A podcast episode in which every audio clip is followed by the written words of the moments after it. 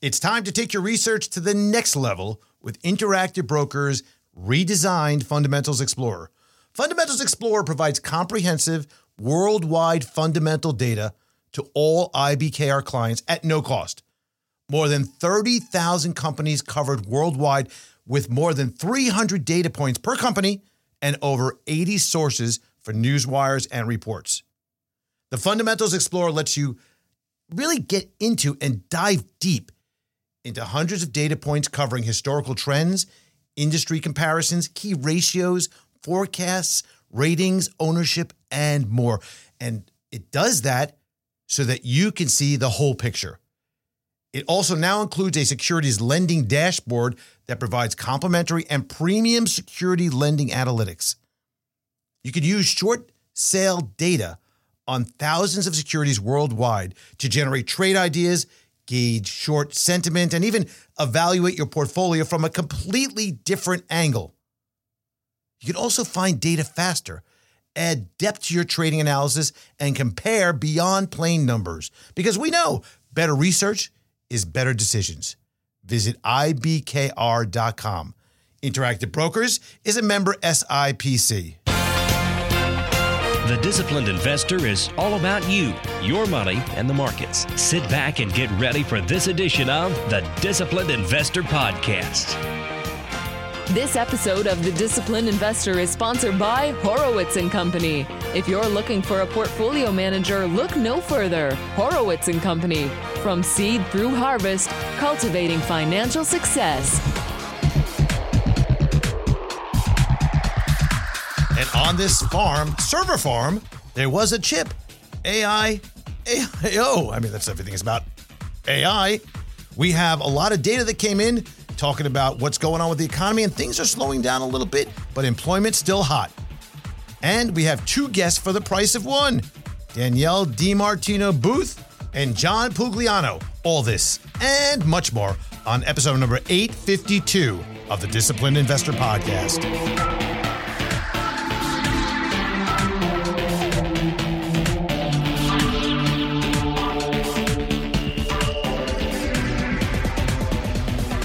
Hey, welcome. Andrew Horowitz here, as I am each and every week, the host of the Disciplined Investor podcast, as well as the host and co host of DH Unplugged, which is uh, Tuesday nights with John C. Dvorak. If you have not subscribed to that or listened to that podcast, it's a hoot. it's a, we have a lot of fun talking about what's going on in the world and what's happening with news that makes sense and some of it doesn't. We try to unravel it and, and unpack it and give it to you back so you can use it.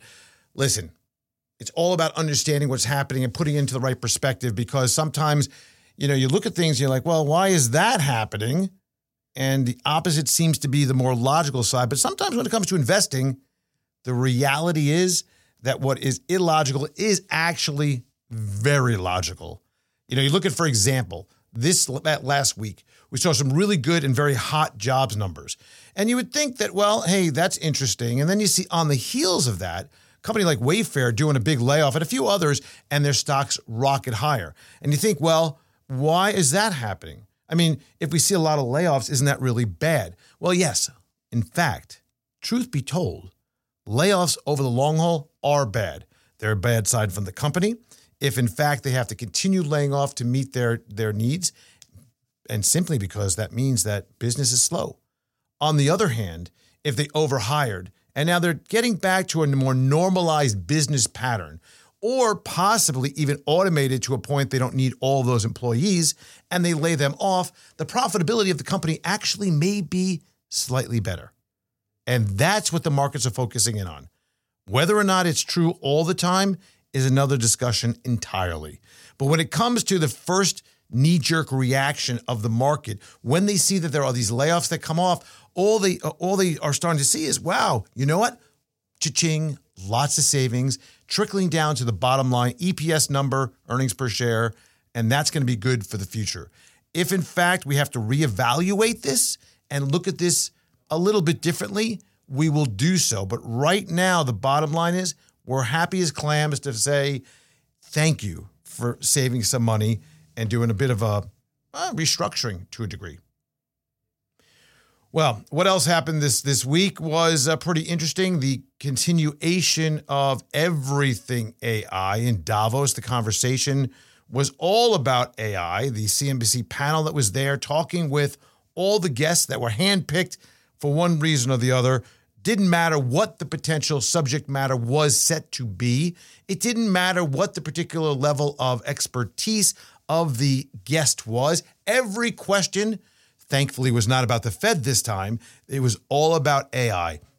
And okay, is that a smart thing? It's not the point. The point is right now, the focus is so exciting about this next level in eh, technology. It is very reminiscent of the breakthroughs that we saw initially with the internet back in the day. And yes, there's going to be winners and losers, but everybody's only focusing on a few companies as the picks and shovels right now. And the end user those that are going to benefit, like a Microsoft, for example, or Google, possibly a Facebook, um, they're they're doing very well. But you know, you look at Nvidia and you look at uh, AMD and you look at Intel, the makers of the the chips, and then you have to look at the server service providers, right?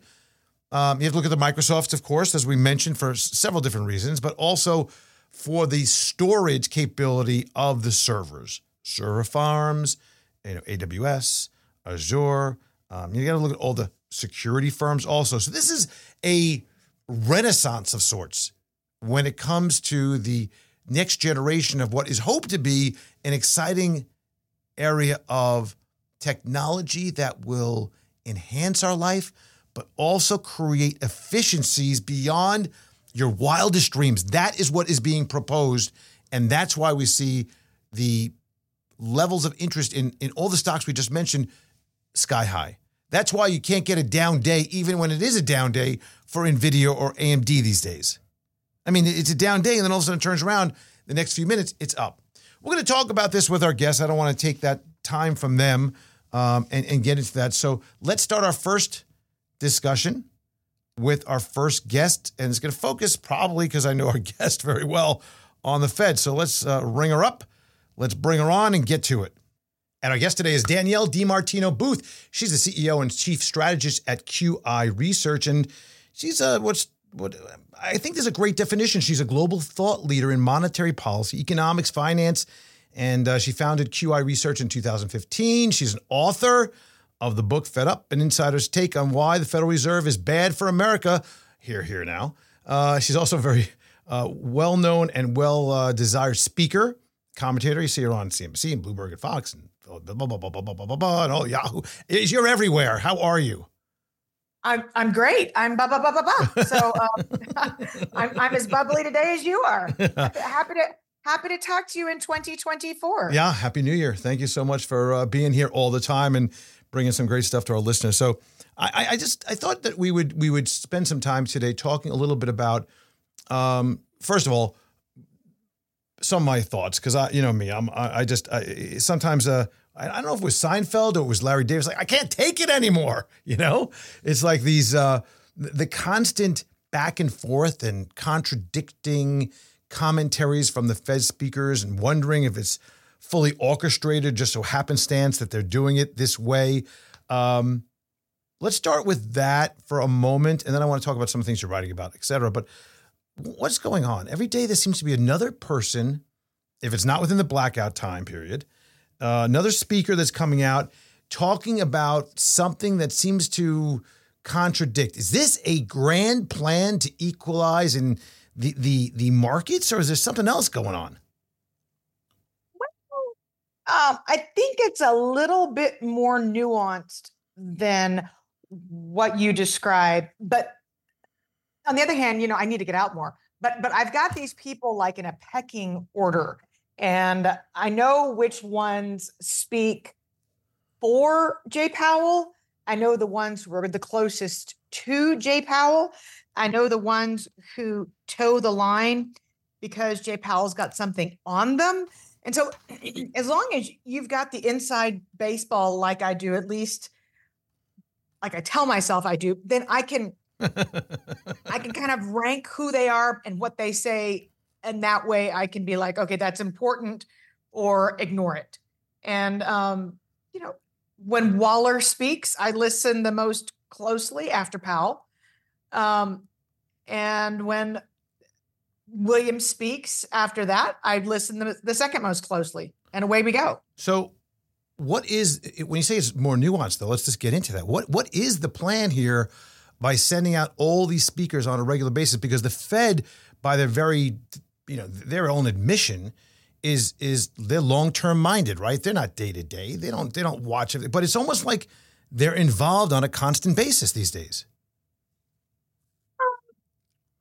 Are, but I think I, I think that Fed officials know that, um, especially when markets run away, like when markets go crazy and it's like it's a pivot, and you know, world peace as we know it is around the corner, and the stocks are going to the moon, and um, I think at, at those times, I think that Fed speak is very deliberate in that it's meant to kind of quash animal spirits when they go haywire. Mm.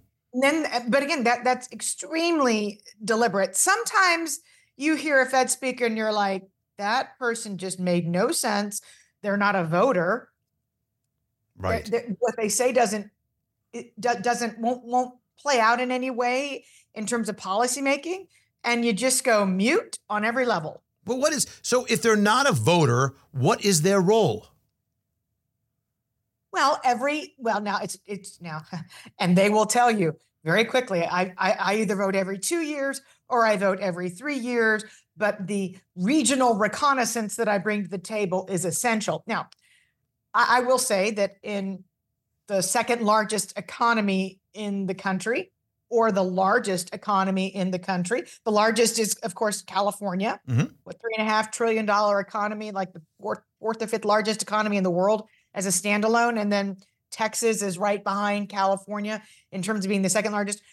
Even though the heads of those Federal Reserve districts only vote every three years, you wouldn't want to be running a country without knowing what your first and second largest economies are doing. Mhm. So the intel on the ground function is essential. But what they say in terms of their input to monetary policy, that's a different story. But that does not mean that you can say, okay, so, you know, the 12th district of San Francisco is not voting for another two years. So, uh, you know, I'll just disregard.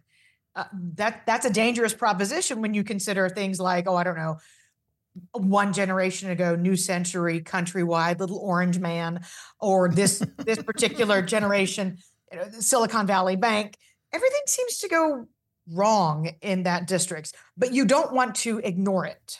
But don't we have a beige book that provides that data on a monthly basis? I mean, it, it, it seems to me that we we- have we do. yeah. And it sure would be nice if we could just go off the beige book. I, I know because you can get the beige book, and then let's say I'm just making this up. Everything looks really lousy in the in the beige book, and maybe that affects things one way or the other.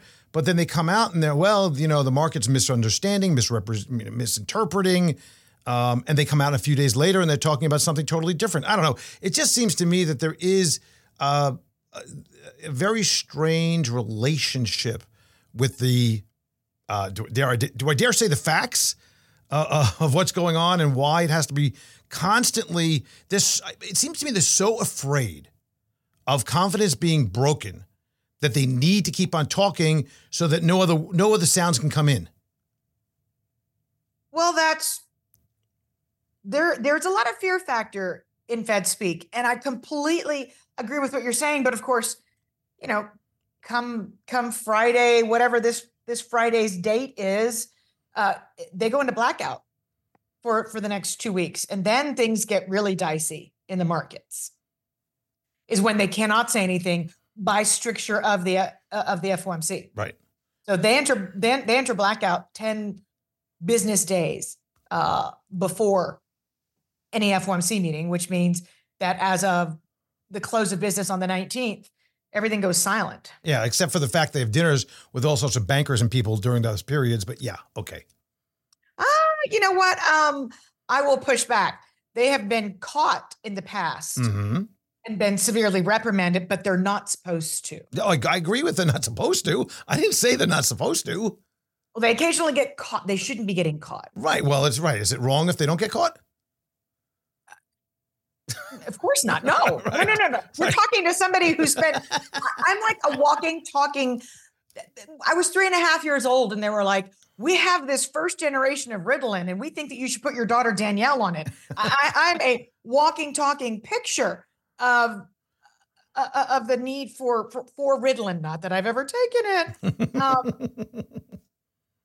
but by the same token, um, you know, we, we we need clarification sometimes when markets go haywire, and that's that's where Fed speak comes in. Right. Um, but I, but you know what? I'm I'm I'm happy that you randomly raised the subject of the beige book because it was awful and nobody paid attention to nobody it. Cared. Well, maybe they did, and they're using the opposite thing going on, right? You know how things are falling off, and that's better for markets. It seems to me, though, that every excuse that can possibly be made for why things are better for the markets are being used on a regular basis. And you know, if it's if it's one day where you have uh, massive decliners in the market, but you still have five or six of the largest stocks doing well, and markets don't really fall off. But meanwhile, the average stock is down two percent on the day, and the markets only closed down 0.1 percent. Uh, you know, there's something going on. There's clearly a uh, these happen during different times. But isn't there clearly a bid to the markets with the expectation that the Fed is going to bring rates down back down to zero? I guess one day. I mean, that's the that's what it seems like okay, to me. So wait, wait, wait, wait, wait, wait. Look, though, you just asked the right question. You just asked the right question. So the reason that that markets got so darn pissed off at, at Waller's remarks is because he said we can be really slow and measured.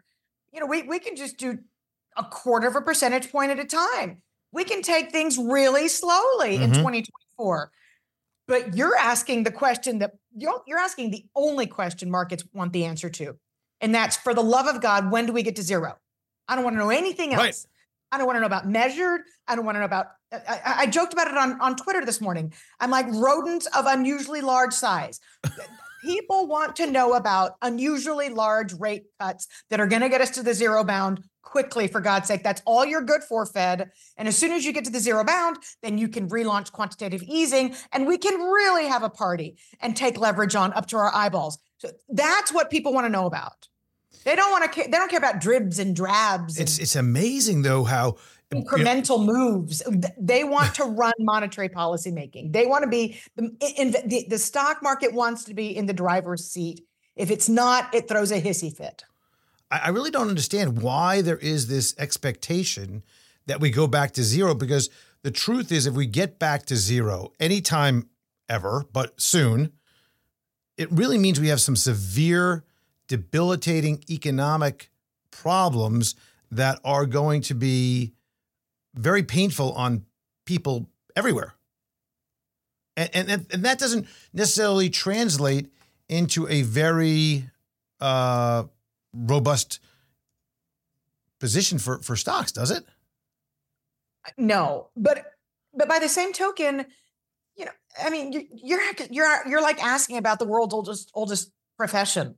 I mean, it's never been a good thing, and, and you know, it's never been a good thing that markets can't really exist on their own without you know the constant heroin high of the zero bound and quantitative easing. How did we get this way? It's two, it started. Two, it started two, on the planet become become a drug a drug addict. Well, it's all because of of it started. You know, it started back in the 2000. That's when pretty much it all started. In, in the, to this degree, and then it exacerbated it, it, in the financial crisis. It started to this degree, but it also started to this degree in 1987 when uh, you know a rather small of stature man who was not that popular in high school got a sugar high from from making the stock market go up after it crashed in October of 1987 and decided that that was kind of a jolt that he'd won every day. And so th- that's when it really started. It's just gotten worse and worse. You know, I think you're right about that. I think I think you're onto something right there. I think the idea of being able to say something and see an immediate reaction by a market worth trillions of dollars domestically, forget about internationally, is it's got to be exhilarating. It's it, what do they say? Power is all corrupting, or no, power. There's, there's some saying about power that, that describes it as being the ultimate corrupting force. And to have that kind of power, I, I can just imagine. Oh my God, I just I just moved the market market a percentage point. Wall Street's paying attention to me. Wow, what a rush. Of course. Hmm. So I think it's absolute power corrupts absolutely. Thank you. Thank you. Is that the one? Is that what it is? Yeah. I would have been scratching my head for the rest. That's not true. The minute we stopped talking, I would have gone Google. Yeah. So, yes. Well, so the other point is: is it the Fed that did this? What I'm about to describe to you, or is it something else? I mean, I don't want to. I know you're very friendly with many of the uh, traditional media, so I'm not going to mention any names, but it seems to be that there have been occasions where the guests that come on are asked incessantly and, and, and, and primarily about what their views are on the next move of the Fed. Hours of a day are spent asking the same question over and over. Can you explain to me where the benefit for anybody is on that? And maybe one, more thing, and why this is happening. Huh. Well, when you consider the fact that 493 of the companies in the Standard and Poor's 500 are losing money, it sure as hell is a lot more fun to talk about what the Fed's going to do next rather than talk about what's actually happening in wait, corporate wait, Wait, wait, wait. 493?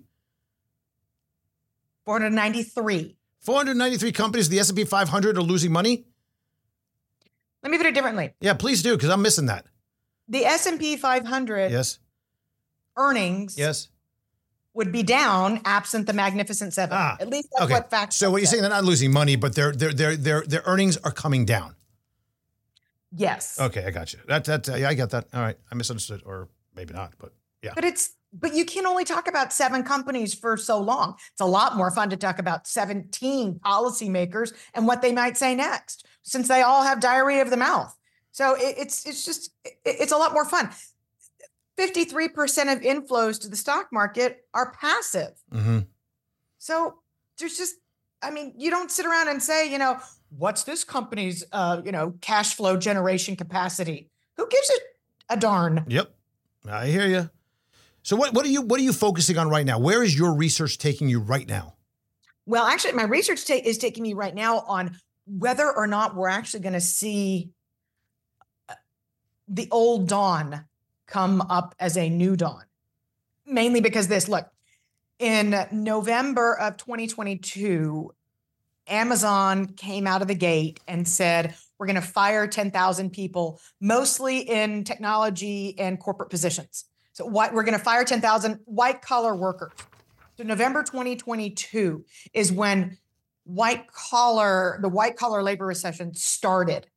Now, Amazon's just announced another round of layoffs. Silicon Valley is announcing another round of layoffs. And markets are cheering. Markets are cheering. Um, there are there are right now actually CEOs whose confidence has not improved at all. Market confidence goes up, goes down. CEOs have been in a cost cutting mode for longer than a year and they, they remain in cost cutting mode. They're in right now, they're in a foot race to fire people. And they're doing so because their bonuses are based off of earnings per share, right? So yep. they need to get earnings per share up. How do they do that? Two ways. They fire people, they buy back their shares. That's about it. So um, so they're firing people. Well, they could earn more money. I'm just saying. Oh my gosh. You're, you're just saying. A, you're such an intellectual rebel. Gosh. Mm-hmm. Uh, they could do that. They could do that. Uh, but they also know that their competitors are really still too expensive to go play M&A games because they'd be paying that through the nose. So it's better to buy back their shares and to make their earnings per share better and to cut costs and to fire people. So at some point, though, and people who are way smarter than I am are starting to see evidence of this the inflows to 401ks that are very automated and support the 53% of new inflows to the stock market, which are passive. At some point, you cut enough to reverse the flow at the margin into the market. Now, mm-hmm. when that happens, the closer you get to that line in the sand, the closer you are to this strange thing in our collective past called stock picking. Oh. I know, I know we have to get out like an old fashioned physical encyclopedia Britannica to look it up. You can't even Google stock wow. picking. It's such a far antiquated huh. idea. Uh-huh.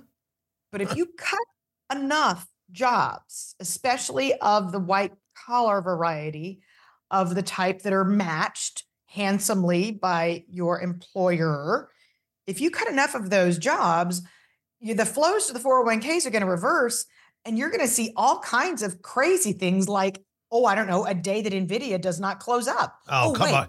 How dare we've you? seen a few of those. Yeah. oh have we? How exciting. So that's really what i'm looking at right now. It's it's it it's a macroeconomic manifestation in flows the flows that determine where the stock market is. So you're talking about some of the mechanical flows, whereas people who mechanical. are working, yeah, working every day, they get paid every week, the money goes into the 401k. You're saying with some of that backing off, that there may be flows into the market that slow down. Or even dot dot dot. Oh yeah, right. no, no, no, yeah. But then again, you have the unlimited supply of like Japan, who I, I dare say, with the sovereign wealth fund capability, just keeps on buying stocks. Uh, that's another thing. They do, but they don't buy as much as they used to. Yeah. Right. Because their their yields are kind of finally falling. Excuse me, finally rising. Excuse mm-hmm. me, rising right. after all this time.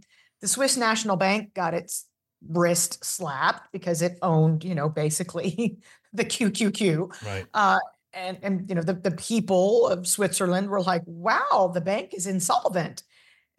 So um, blind flows aren't what they were 18 months ago, shall we say? Mm-hmm.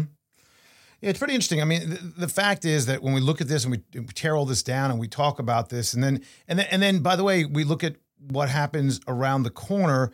It seems like nothing changes. I mean, it, it is the ultimate of hope, which is fine, which is great. We should look at our future being better than it is today, each and every one of us, and and as a collective. I, I'm great with that.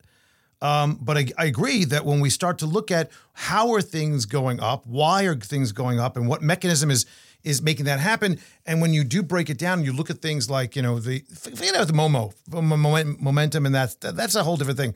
But the the earnings numbers that are based on some false pretense, which is firings are not a false pretense, by the way. They do cut down expenses, but that's not good in the overall, right? Um, Not in an economy that's 70% consumption. Correct. No. no, I agree. I totally agree. But uh, on the other hand, the the false pretense or the I, I would say the magic, the financial engineering through stock buybacks, and of course uh, an increased dividend at the same time because you pay less out with the increased dividend because there's less shares outstanding right? Yeah. but but the shares, but that comes back to the company too.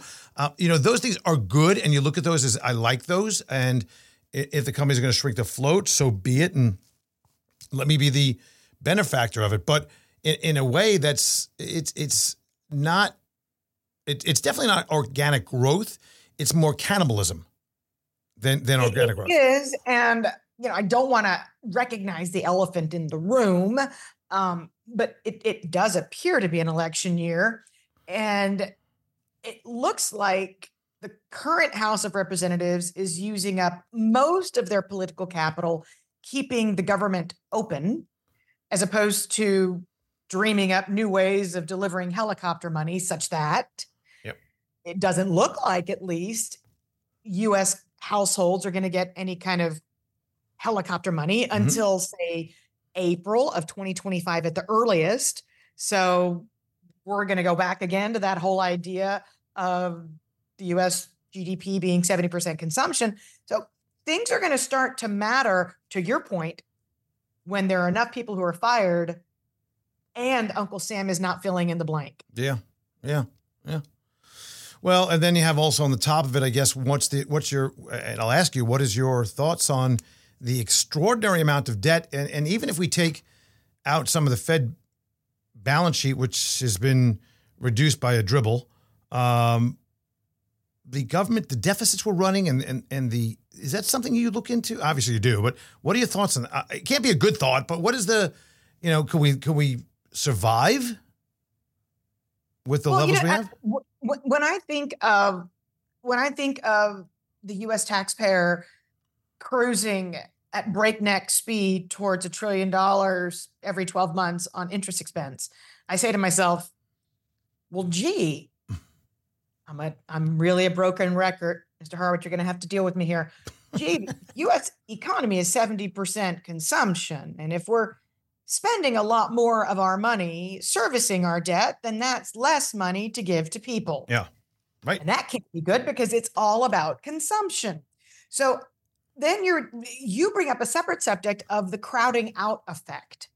If you're crowding out public spending by shoving it into the interest expense category, then there's less that you can spend on everything else. And that's just math in an in, in a world of declining tax revenues. No, there's, So- a, there's a fiscal hangover, is You- what you it bring up so many. Oh, I don't know what's the word. You bring up so many realities. Oh, I'm sorry about that. You're on a roll. you know, I mean, this, this this this is a fiscal hangover, is what it is. You know, it's a fiscal spending hangover. it's a huge one. Yeah, and this this, This is like the first time. This was like when you were like 19, before anybody said, "Don't mix your alcohols." yeah And then you wake up the next day and you're like, "That's what they meant." That's it's that kind of a hangover. right. It's like beer after clear is beer after vodka. Nothing. It's gotcha and vodka after beer. You're all in the clear or something like that. There's something like that. Something like that. Th- You're, you're starting to sound like somebody who's in close proximity Yeah. to Floridian fraternity boys. But what do I? Yeah, exactly, exactly. Danielle DiMartino Booth. How does people get in touch with you? So uh, come look at qi.com, QI Research, excuse me. Um, I, I'm always making everything Let's shorter let's slow down. I want you to slow down. Say it again. QI Say it again Research? slowly. QIresearch.com. and or Mhm. uh, if you like what I have to say and and you're on a budget, you just want to throw fifty nine dollars a month out to becoming the most educated, financially literate person in the world. Mm-hmm. Um, and always follow me on Twitter at DiMartino Booth. We'll put all that stuff on the uh, show notes for episode number 852. Thanks for joining me as always. I appreciate your insights and uh, everything that you have to say and your clarity and your reality. Uh, likewise, I, I always like to hang with you because one of us is always trying to talk faster than the other. It's Yes. always a dream. Ex- I was thinking that. I'll see you soon. Thanks. Take care. Right, bye bye. moving moving right along. I want to talk about Interactive Brokers for a moment because Interactive Brokers is your gateway to the world's markets. Interactive Brokers offers commission starting at zero zero dollars for U.S. listed stocks and ETFs. You also get enhanced price execution via IB Smart Routing and access to their powerful trader workstation. It's a great system. You can do it on web, mobile, and API trading platforms all together. You can do it on desktop or API, wherever you want. Join clients from over 200 countries and territories around the world to invest globally in stocks, options, futures, forex, bonds, and funds from a single integrated account at the lowest cost. Check out ibkr.com. And our next guest is John Pugliano. He's the author of The Robots Are Coming, a human survival guide to profiting in the age of automation, which is very timely. We're going to talk about that. He's also the host of Wealth Steading, which we're going to talk about, the podcast, where he shares his ideas and personal experiences on wealth building principles. And we've had him on before, but we have him on again. JP, I call him JP. Does anybody else call you JP? Not too many. I, get- I get pug, you know, I get pug quite often. Oh, I think JP's cooler. Pugliano. Yeah, Pugliano. Uh, uh, Italian. Giuliano. Yeah. So Giuliano. Giuliano. Let's, great, let- Andrew. Andrew, great to be back on. Thanks, man. I'm glad you're here. So let's talk a little bit about some of the things you and I talk about offline. And one of the things I guess we could focus in on because it's it's it's uh, it's so pervasive in the daily conversation of everyone because we've been not only trained, but I think we've been whipped into shape to believing that the Fed has all power, all knowing. You know, it's Oz, right? It's the great and powerful Oz, is Jay Powell. And, you know, there's a lot of talk about how, well, here we are. They've won. They've conquered inflation. We're going to have a soft landing, whatever the hell that exactly means. Uh, and we're going to, you know, just ride off into the sunset because not only do we have all that going on, but by the way, there's also these other good things. Now, the case is in commonplace that interest rates are going to stay lower. As a matter of fact, I was talking with Danielle DiMartino Booth a little while ago. And we talked about how everybody's just basically looking for back to zero interest rate policy. But no, you are on the outside of that, I think, and talking about how possibly rates are going to stay higher for longer. Yeah, I think, especially long term rates, I think they're going to stay. You know, I think four, and you've seen they they've come back to four percent. When you and I first started talking about this episode, you know, rates were dropping like a rock down. Yep. You know, three point eight something, three point seven five. Yep. Um, we're back to four. I think four to six percent is reasonable for a ten year Treasury. Well, that's a big range. First of all, they couldn't get above five, right? So what, yeah, this cycle. This cycle. No, no. So that's a good point. That's an excellent point that you make there. That that this is all cyclical, and everything is always cyclical. And the truth of the matter is that you know they rhyme sometimes the cycles. But give us give me some backdrop of why yeah, you think that four to six percent. Let's just call it you know higher than where we are now because that's really that's mostly higher than we are where we are now is is really something that's probable. Sure, and, and I'll hit I'll hit the highlights so we can drill down from there. But think about it this way too. We just talked about that cycle coming out of the the Great Recession. We tried to moderate rates uh, in 2013. Remember, I think it was the summer 2013. They had the, the taper tantrum.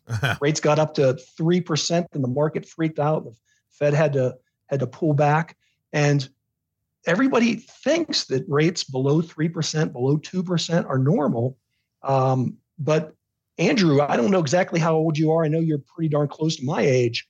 Uh, you know, but from the time you were born un- until the Great Recession in mm-hmm. 2007, 8, mm-hmm. Rates had almost never been below 4%. And, and, I'm not even talking about the extremely high rates of the, you know, the, the late 1970s. Right, that was that, was that was the, that was normal. That was totally normal. Nobody thought that 4% was a high rate. No, it wasn't high. Four, four to four to six percent was good. was you know was good. I mean, yeah, it got crazy when it was at eighteen percent, but you know, a ten year Treasury at at four to six percent was totally reasonable.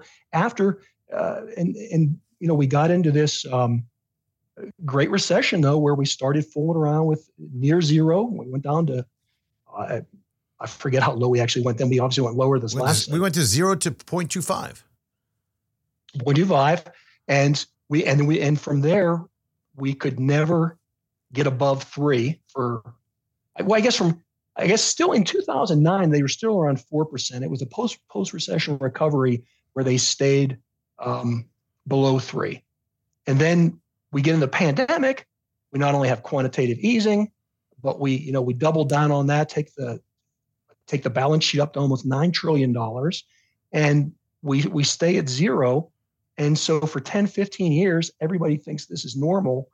Uh, I think it's not only not normal, I think it just violates all the laws of economics. And we we really to have a, a prosperous economy, we really need to be in that four to six percent rate from a fundamental basis. I mean, why would you invest long-term money if you don't get a rate of return?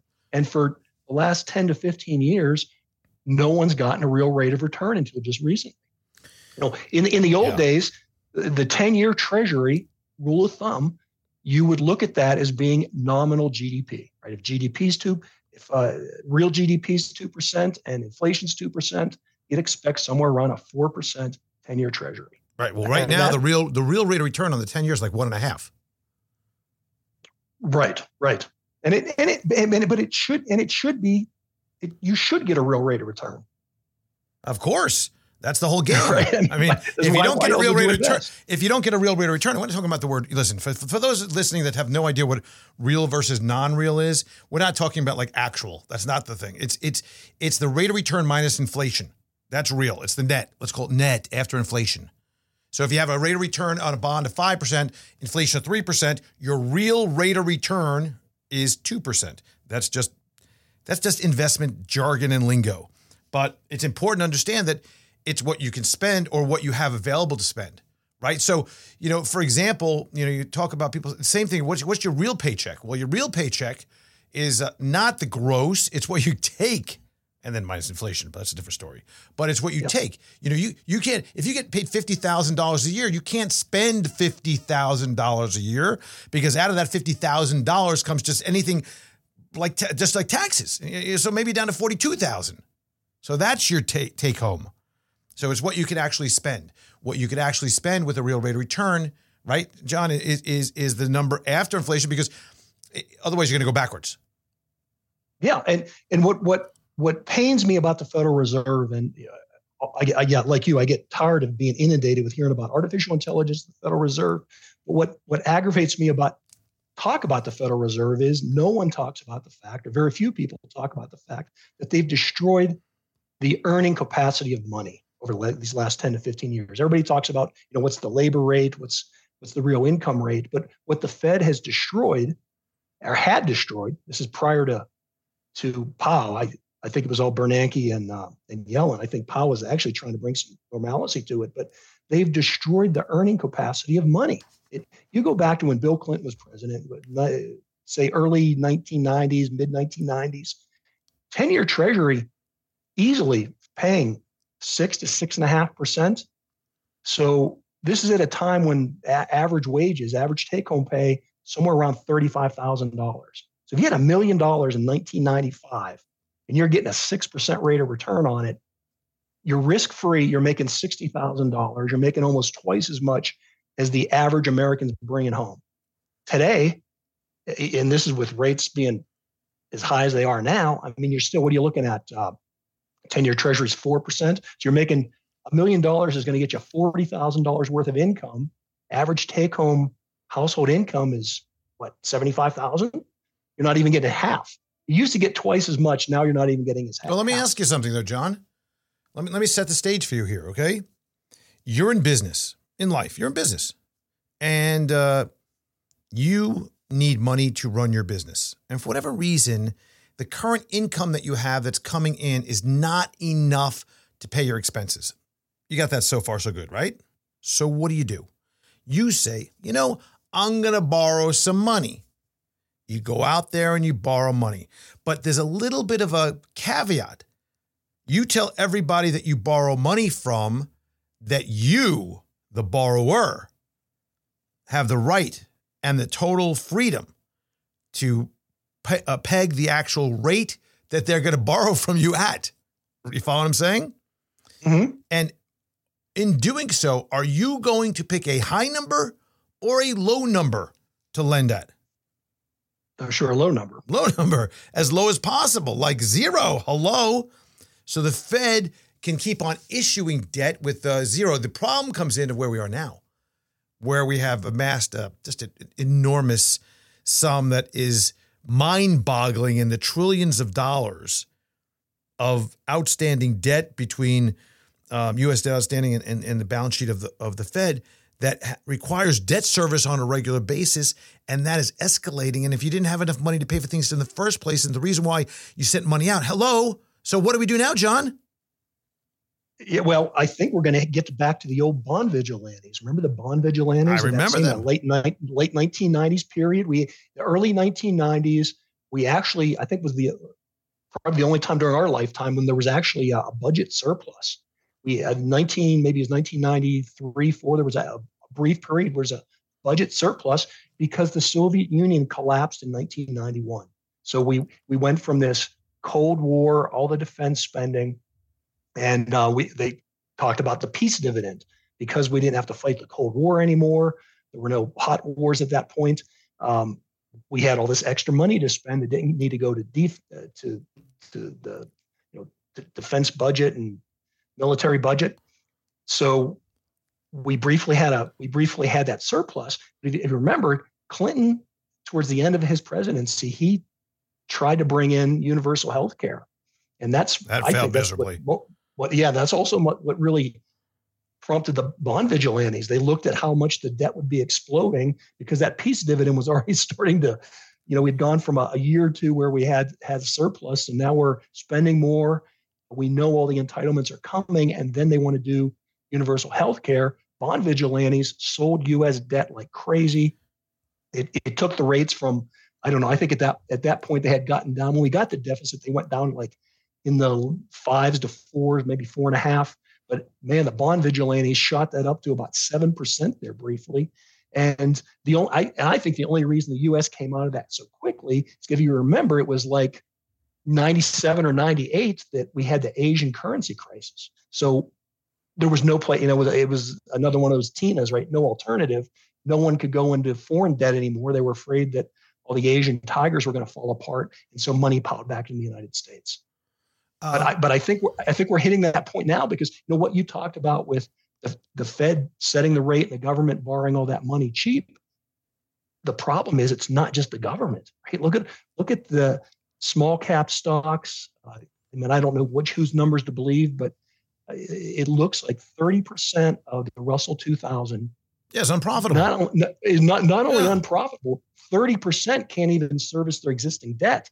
And and look at all the debt that in the next two to three years has to be rolled over. Shoot, all the debt this year that has to be rolled over.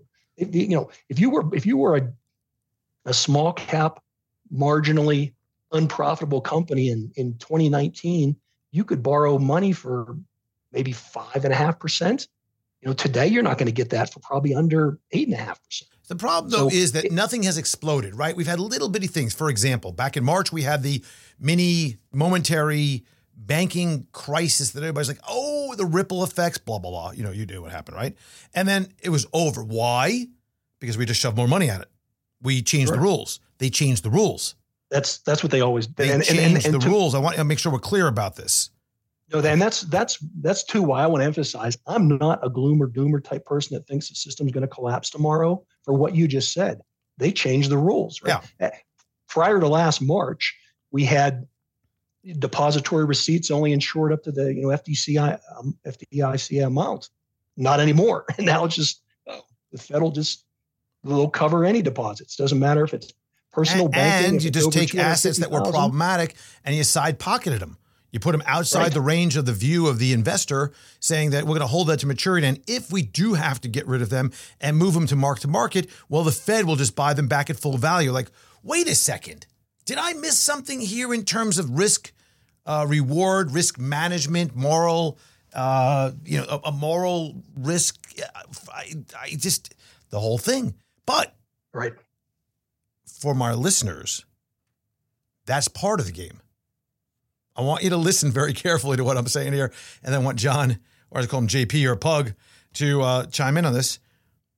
It's part of the game that they change the rules of the game. And they change the rules of the game in favor of the investors most of the time. Now, one day, there's going to be a time, I will promise you this, and, and I'd like to hear your thoughts on this, that they will change the rules and it will benefit the investors, but something is going to be like, oh, crap, that was a bad idea versus what has happened up until now, where everybody's like, you know what, who cares? Who cares how much debt, how much, how much we base the currency? Right. And, and this is how we got to the housing crisis, right? I mean, we, we started with we wanted to have affordable housing. And so we dropped lending standards. And then that just snowballed into, well, if we're going to drop rent lending standards for some people, we're going to drop them for everybody pretty soon. People that have no money are borrowing houses. Every everybody knew the system was corrupted no one did anything about it. I think at the time it was um, Greenspan when it all fell apart. Greenspan said, you know, he he had lost faith in capitalism or something. He didn't think capitalism could ever do that. Well, there's nothing about capitalism. I mean, none of, none of these banks were loaning out their own money. they were they were loaning other yeah, people's money. They, they didn't care. And and yeah, and eventually that shoe dropped. And um and I do think it would be another one. To get to your point about all these things do they they benefit they benefit whatever you want to call them, the establishment, the rich. Um, but, but the, the, investor, it is the investor in the end. The investor, the investor. Uh, 401ks, that's another part. That's another big issue. 50 years investor, ago, 50 years ago, the investor didn't care about their retirement. In, in uh, just follow me for a second here because they knew that they had a defined, defined, defined benefit. benefit plan. Yeah, so it was like right. oh, I don't have to save. I got the I got Social Security and I got my my company's uh, plan. today that's been fully offloaded. Talk about a, a coup for the companies, fully offloaded with a small piece. So now instead of you being responsible for 4% of your retirement and your company being responsible for 96%, it's totally flipped. You're responsible for 96% of your retirement. Sure. And that's and that's the same way with with any of the government benefits or entitlements. Uh, you look at the immigration system and illegal, I'm talking illegal immigration in our country. Uh, uh, personally, I think the person, the people that are responsible for it more than anybody are the business owners, a lot of small business owners, because those are the guys that are deferring the labor costs, right? They're going to hire an illegal. They don't have to pay. They don't have to pay their health care. If you got a restaurant, you got some guy washing dishes or something that's an illegal. He still gets paying health care. Yeah, government government benefits, of course. You're, you're paying you're, you're, you're paying Social Security. You know, you're paying the Social Security tax on his payroll wages. But if he gets sick, he goes to the hospital. The taxpayers pay for. Mm-hmm. Yeah, no, it's and so yeah, it, it, it's always going to do that. Um, where I where I think we are going to see, and this is a divergence from that bond vigilante thing because it's almost the opposite of it. But look at a country like Japan. How much and I don't know the question. I'm going to ask you may know it off the top of your head. How much does the Bank of Japan, how, how much of Japanese debt is owned by the Bank of Japan? Most. And, yeah, and equity. And more, equities. More than, more than and half. Equities. And, and, and equities. Yeah. I think 15% of, of Japanese equities are owned by the Bank of Japan. Yeah. But let's just say they own 50% of Japanese debt, which is sky high compared to, I mean, people talk about how bad our debt is. If you look at Japan and China, these places are even worse. But half of someday we will wake up and we will see the the president of um, the Bank of Japan and the and the prime minister of Japan, and they will shake hands and they'll forgive it. They'll forgive whatever it is, half that debt, seventy five percent of the debt, whatever it is. They'll forgive it. It'll go away. It'll it'll be a jubilee, like one of those jubilee years, you know, where that's forgiven. And it, if you think about it, it's convoluted, but it really won't hurt anybody because where did the central bank of Japan get the money? They printed it. It, it never existed to begin with. So uh, even with with our balance now of um, I don't know what it is, is it eight eight trillion or something on the Federal Reserve's balance sheet? If they um, if they write that off, and it's, it's some of it's mortgage, it's not all U.S. Treasury, but if they write that off, who does it hurt? It doesn't. This is where we. I think when people talk about you know, we're putting this debt on our grandchildren or on future generations, now that we've already been punished by the debt, it's it's hitting us, and um, it's hit us in the form of our money hasn't earned any any real value over these past years, and and we're we, we've had hidden inflation that's just getting worse. But does it ever come to be a problem? You know, it's like all these things are happening, the things that were predicted about the, you know, the debt bomb, which we're, we're here. I mean, I, we're here. All this right. is because of this. You know, we've had rolling air, you know, no recession now, but no recession. We're never gonna have a recession. I mean, okay. Well, the, the so only people, the only people that get, I think the people that end up getting hit though, hurt, are are people that are paid in nominal wages and people that are hurt that are holding government currency. Right? If you're yeah. if you own beachfront property in Malibu, mm-hmm. no matter what happens, you still own a valuable asset. Yeah, yeah, you own tangible, tangible, yeah, mm-hmm. tangible asset, right? right? But also not it could be stocks, right? If you if you if you own shares of Microsoft, if you own shares of Apple or Alphabet, then it doesn't matter what happens to the local currency, whether your currency is, you know, dinars or U.S. dollars or Canadian dollars, Australian dollars. It doesn't matter because you own an asset of an appre- of an appreciating company, right? Which is on the which property. is on the opposite end of the currency. I mean, this is the same right. conver- This is the same argument that Bitcoiners give you.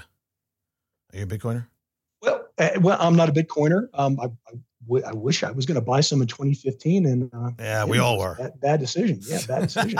um, I'll tell you, Bitcoin. I kind of I, I, tease my Bitcoin friends though. They don't ever like they, you know they don't like the Davos crowd for the most part. And I always say, didn't Davos guys say that you're going to own nothing and be happy? Mm-hmm. It's sort of yeah, it's just an algorithm. Um, well, the funniest thing but, right now but, is, but, but but I'll tell you the thing about thing about Bitcoin though is with any any asset, it's all based on faith, right? It's of course, system. The full and, faith and, and credit and, of blank. Of whatever, right? And and today there's forty two thousand dollars worth of faith in Bitcoin. I mean, I I'm cool with that. I I I, I wish I owned some. The one thing about Bitcoin that kind of really makes me giggle a little bit, chuckle, is how it was supposed to be a currency away from the mainstream. It wasn't supposed to be, you know, the big boys that owned it or had it or whatever. It was supposed to be an alternative and a little bit uh, uh, giving some anonymity. It was also for uh, speed uh, payment systems and all that. And and these same people that that, that believed in all of that of a, you know a revolution are now cheering Bitcoin ETFs. I'm like, are you kidding me? That is the antithesis of what you would have wanted if you started out with as a as a Bitcoin purist. Now well, the establishment owns it. It, it, it. Worse than that part, though. If if it was one or two ETFs, I would totally think it should be right. I mean, there's a gold ETF, there's a silver ETF, there's 11, 11 Bitcoin ETFs. Stupidest so thing. That, that, well, that that that gets to where we are with inflation and why I don't think things are getting better. I think they're going to get worse because what what you just described, what we're talking about, where you you take something that was designed to be a decentralized, um, you know, its own asset class, and now we got investors and Wall Street money pouring in and creating 11 ETFs to trade off of that. It's it's malinvestment. This mm-hmm. this gets back to when the Federal Reserve took away the value of the earning capacity of money, then all these, you know, imaginary methods of earning money came about look over the years of, of um, you don't have to go, you go back far. Me, just go back to the pandemic. Look at the, the special purpose acquisition companies. Oh, the old speckies. Uh, the, the, the, NFTs. Uh, and, and, you know, Bitcoin, I think Bitcoin has some fundamentals around it, but look at all the crap coins. I mean, how many have we forgotten about? Oh, I don't know. There probably been a thousand of them that have gone yeah. away. And, and FTX was built on that. Yep. On the, on the, but not, on, on the, it, it, on that whole concept, but not even just the Bitcoin stuff. Look at look at Theranos. Remember, remember Theranos? Of course. Uh, what's her name's company? Lizzie. Lizzie. Yeah. Um, total total scam company. Well, directors. You know what? I, I got to tell you something. That was bigger than a scam because it was all these people that bought into it, just like they did FTX. It was just exactly the same without the due diligence, and those people should be just more than ashamed of themselves. I want to I want to switch gears with you. I want to, in closing, before we can um, we finish up. I want to talk about uh, you. You you have this discussion about your concern about uh, peak globalization, and uh, I want to dovetail. I, I call that selective isolationism, by the way, but I want to dovetail that into the discussion of um, of technology and the robots. And you just, again, you wrote this book, "The Robots Are Coming: uh, Human Survival Guide to Profiting in the Age of Automation." I mean, AI is the epitome and, and the pinnacle of automation, is it not?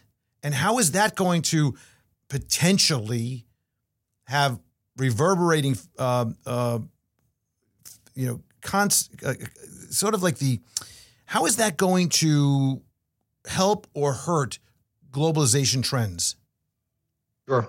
And let me step back here too a second. So I wrote that book, The Robots Are Coming. I wrote that in 2016. It got published in 2017.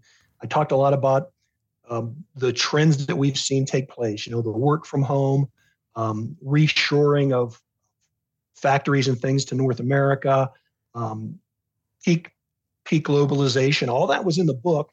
Um, I talked about things like, and this is not to say I could predict anything. I'll, I'll get to that in a second because I missed a lot of things. But I talked about decision support systems, which is what really what we're talking about with regenerative AI. I mean, I see all this becoming very productive in the future when we actually when it's not just a matter of you're chatting with something but when you can take um, an expert system you know the, the, the greatest surgeons in the world you combine all their all their knowledge and then uh, when you're training new surgeons or new doctors or even when someone's in an operating room they can be wearing some kind of augmented uh, reality system where as they're actually performing the operation or while they're assisted by a robot that's performing the operation they can see real time what's going on and compare it to the combined data of all these surgeons you know that we've put in the data system so i think all that is going to be very productive but where we where what i didn't anticipate when i wrote that book was that we'd get a pandemic which would speed a lot of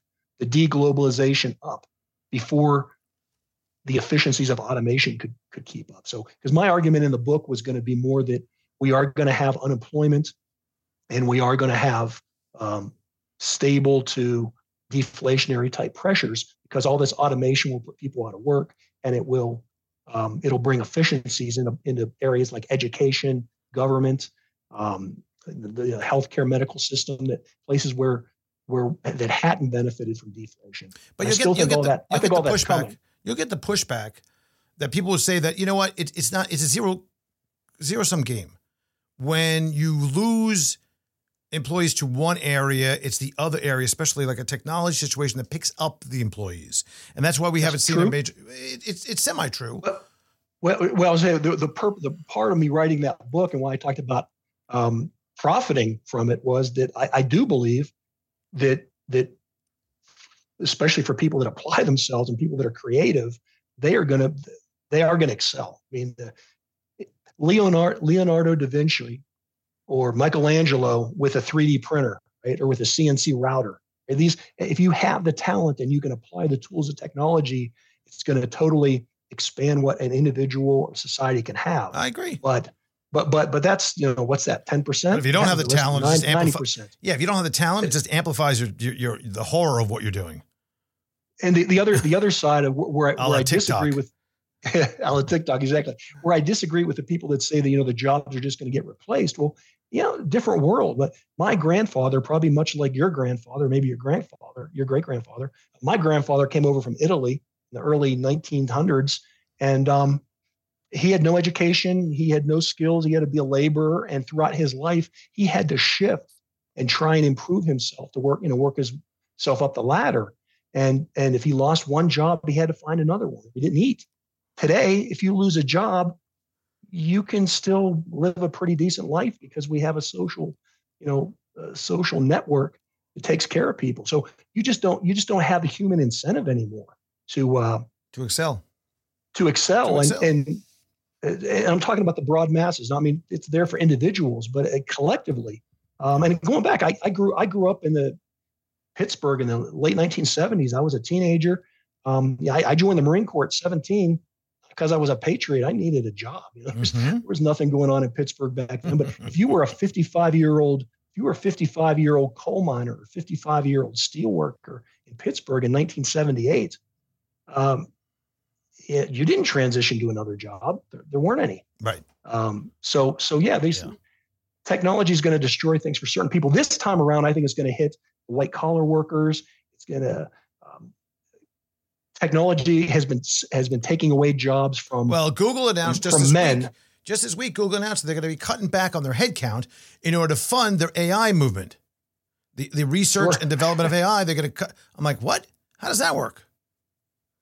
Well because because they're getting ai to write a lot of the programs right? Well i guess so. It's um, it's it's it's like uh, you know you, you you don't you don't cut off your arm to lose weight though.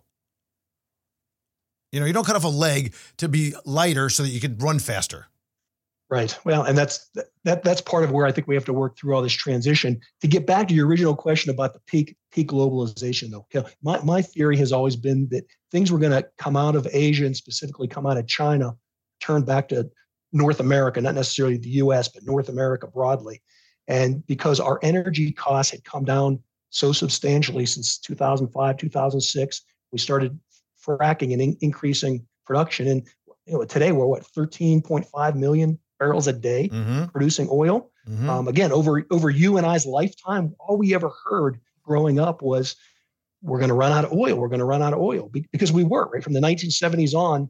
It was uh, declining pop, uh, production of oil. Technology changed all that.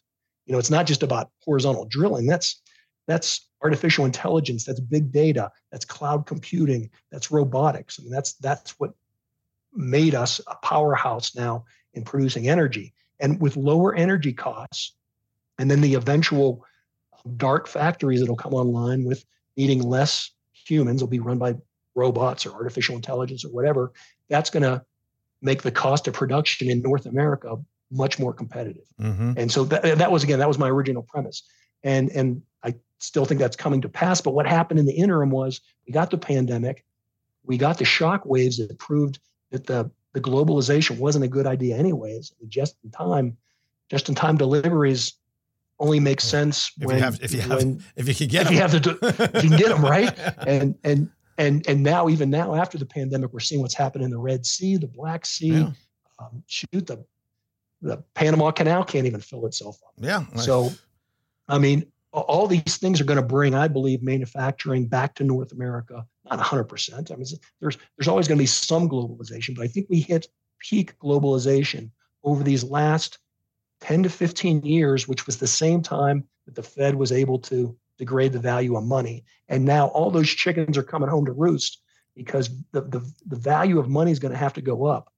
The, the yield on the value of money is going to have to go up because we we don't have state-owned uh, Chinese operations don't care about profit to flood the market with all the products that they did. I mean, you know, to the extent that things move out of China and they go to India, Mhm. the Indian government's not going to subsidize it like the Chinese government did.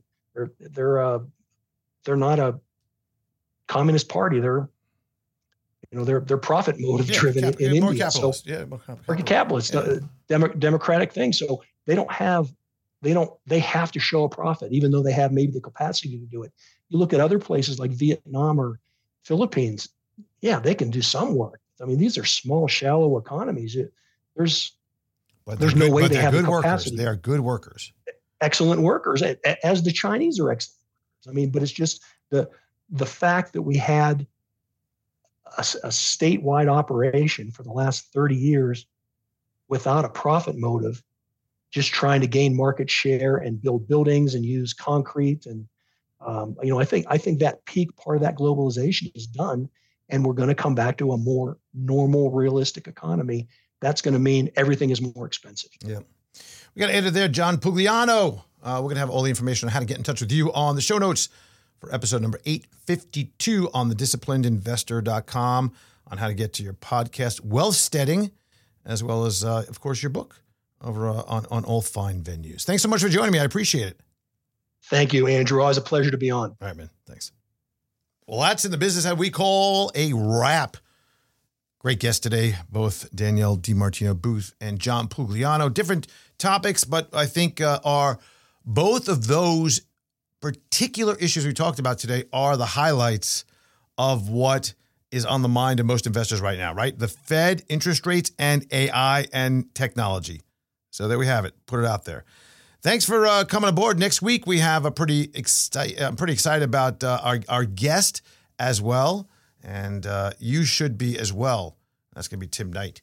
So uh, stay tuned. Coming up after that, next few weeks we have Tom McClellan, we have uh, Rodney Moaz, we have uh, Wesley Gray, Larry McMillan. Lots of names that are on the docket. So make sure that you are staying subscribed. Go over to Apple, go over to Spotify, Amazon, wherever else that you want. Google Podcast for that matter. Anywhere that you want to get your podcast, we are on that platform. So make sure to uh, stay uh, tight with us. Thanks for this week's uh, attendance, your listening, your ear. Thank you for being there always. And I'm going to see you again next week. Nothing discussed in this podcast should be considered a recommendation to buy or sell any security. Past performance is no indication of future results. In addition, the information presented is not intended to be used as a sole basis of any investment decisions, nor should be construed as advice designed to meet the individual needs of any particular investor. Nothing herein constitutes legal, accounting, or tax advice or individually tailored investment advice. Remember, investing involves substantial risk. Past performance is not a guarantee of future results, and a loss of original capital may occur. No one receiving or accessing this information should make any investment decision without first consulting his or her own personal financial advisor and conducting his or her own research and due diligence, including carefully reviewing any applicable prospectuses, press releases, reports, and other public filings of the issuer of any securities being considered. Please consider this for educational purposes only. As always, use your best judgment when investing. Horowitz and Company Inc. is registered as an investment advisor with the state of Florida and conducts business in other states where it is properly registered or is excluded from registration requirements. Registration does not imply any level of skill or training. Advertisements are not related to the host or affiliates and are not considered recommendations by the host of the show or any affiliates of Horowitz and Company.